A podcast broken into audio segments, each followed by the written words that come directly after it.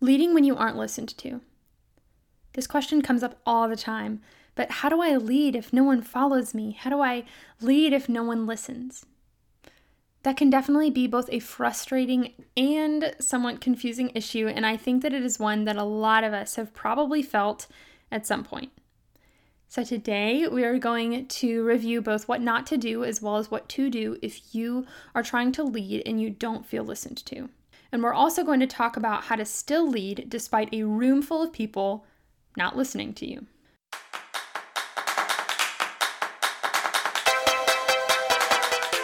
Welcome to today's episode of the Best You Can Be Leadership Podcast, where we offer bite sized lessons and steps that you can implement as a part of your journey towards becoming the very best that you can be.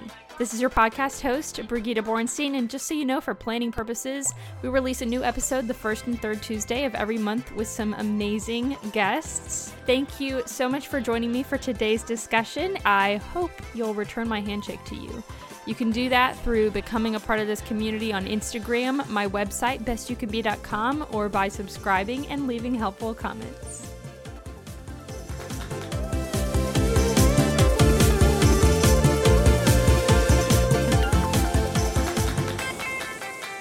So, what are some situations when we might not feel listened to?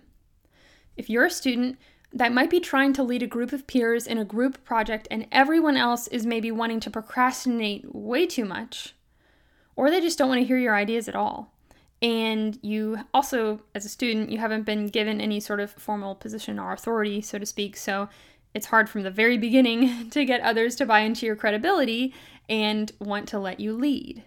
If you're in a career path, maybe this is being in the conference room or on a virtual meeting, and when it comes time for you to pitch an idea or chime in with a potential solution, that seems to be when all of your coworkers decide to check their phones or ignore you and move on. And it isn't exactly the best feeling, right? I mean, I remember being in college, I felt like this would actually happen to me a fair amount. And I'll use myself as an example in a bit because I can understand that when you muster up the courage to pipe up in a group setting and no one listens, it can definitely make you feel small. So if you find yourself in this situation, leading when you aren't listened to, here is first what not to do. Don't get mad. Don't throw tantrums. Don't tell anyone that they are just flat out wrong. And certainly don't give up. Don't get mad and don't throw tantrums. This is one where I actually need to come clean and say that I've gotten pretty mad about feeling like I'm not being listened to before. So we might just settle for an A for effort on this one because it really is super hard to keep this situation from getting you frustrated. When I was in college, the military school that I went to had incredible opportunities for student leadership. So I found myself as a senior having been appointed as a cadet commanding officer responsible for about one tenth of the student body, which was about 150 students. And the 10 of us in this group of people holding that leadership position and a few others as well. We would pretty regularly have meetings just to be on the same page, review problems, things like that. And I was oftentimes the only girl. And not that that was an issue by any means, but just by the nature of who we all happened to be as individuals within this group, the other nine seemed to each have a pretty close relationship with at least one other person in the group, and I didn't my friends did not happen to be one of the people in this group. And so a lot of times I would just feel a little behind, uh, definitely was not on the inside of any inside jokes. And a topic would be brought up that I was passionate about or had a super decided opinion on, and I would speak up about it. And oftentimes I would feel like we would immediately move on and ignore whatever point I brought up.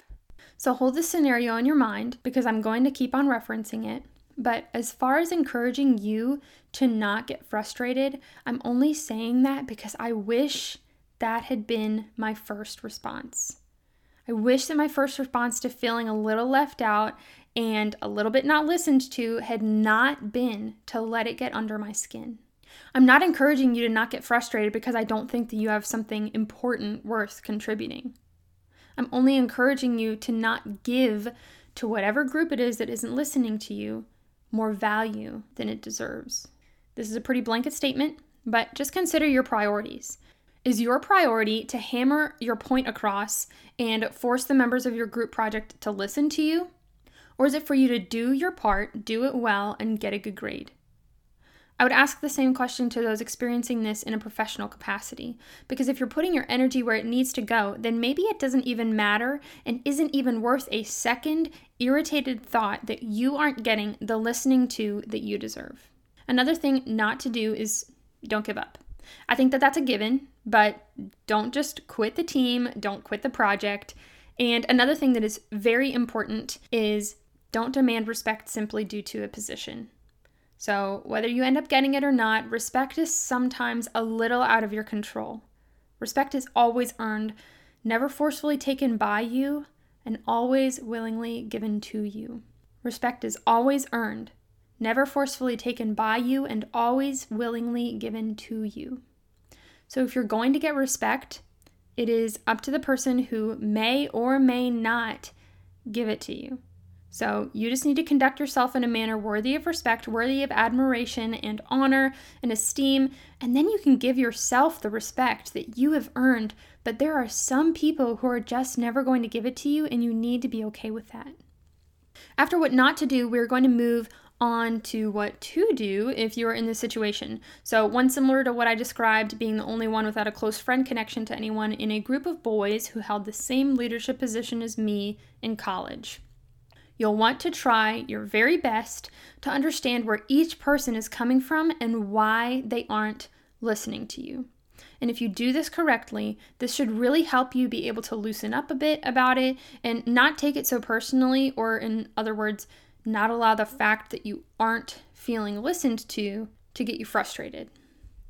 So, in my example, at first, my thought process was I'm not being listened to because they don't like me. I'm a girl.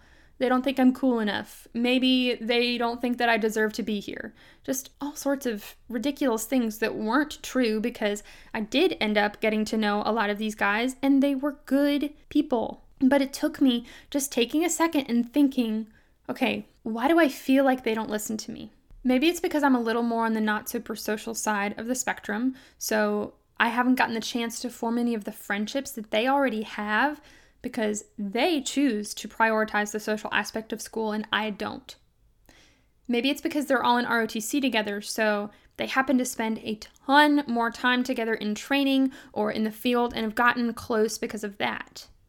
Maybe it's because a lot of them arrive early at the meetings and are already chatting when I usually arrive just barely or exactly on time. So, thinking of all these perspectives that were less me focused really helped me just kind of think okay, this isn't a big deal.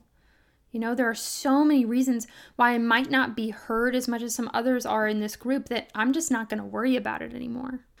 Another thing that you'll want to do is a little bit more if you're actually the one steering the boat of a group project or a staff meeting, and that is you're going to want to establish the shared outcome.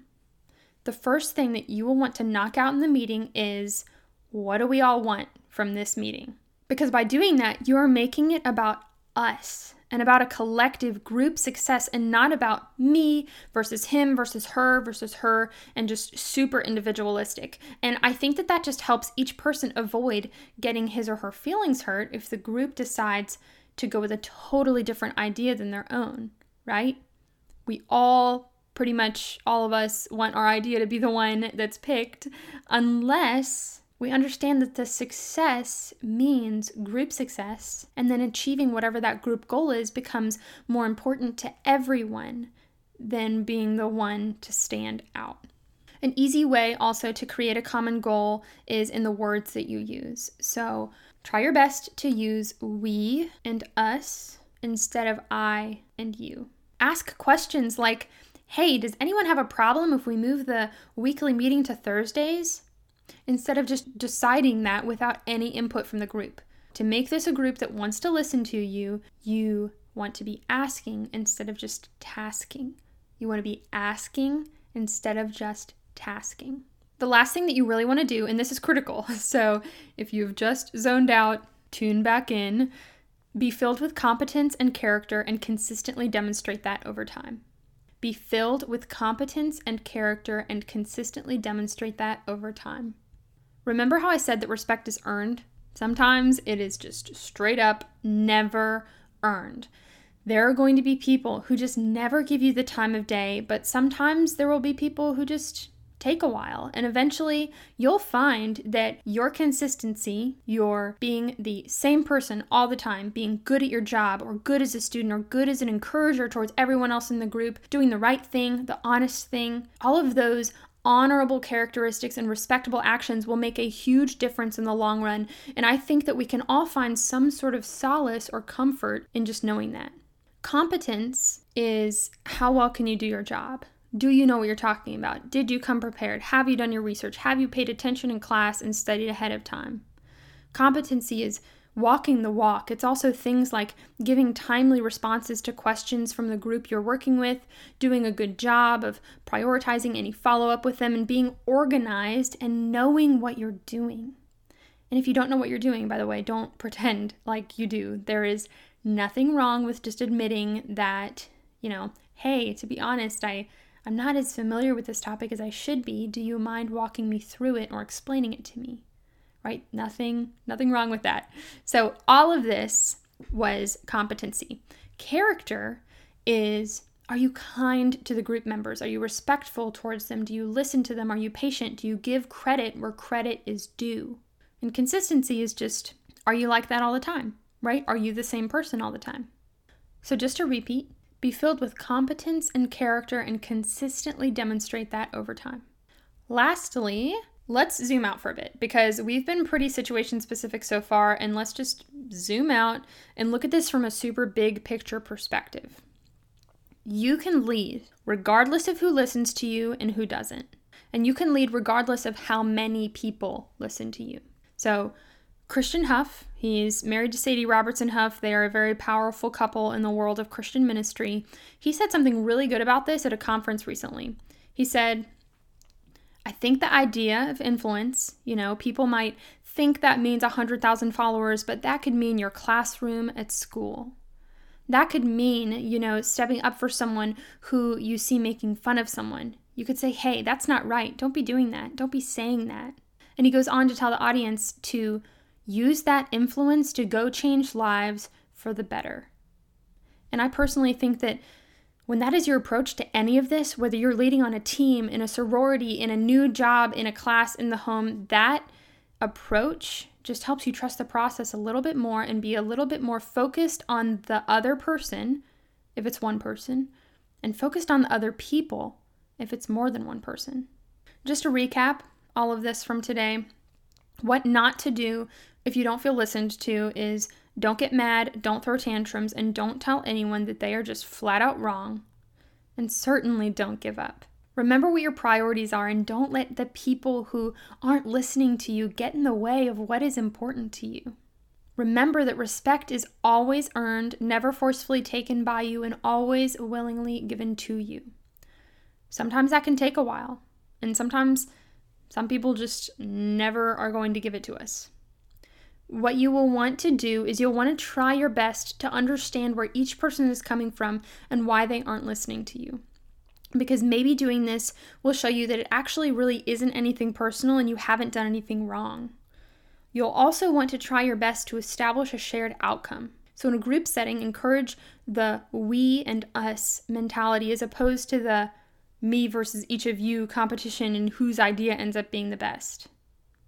Be filled with competence and character and consistently demonstrate that over time. Work on being good at what it is that you need to be good at. Be aware, up to date.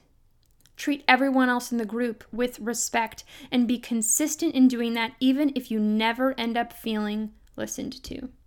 And lastly, just remember that leadership comes in the tiniest of moments. So if just one person listens to you say just one thing, that counts.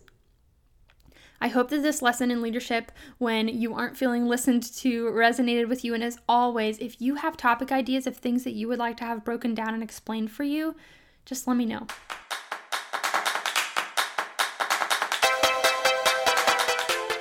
Thanks so much for joining me on the Best You Can Be Leadership Podcast. If you are as excited as I am about diving into our potential and stepping into the very best versions of ourselves, then follow me on Instagram at bestyoucanbe and don't be afraid to send me a message. You can also visit bestyoucanbe.com and fill out a contact me form. I can't wait to meet you. In this episode, I've stuck my hand out to introduce myself to you, but go ahead and do the same for me.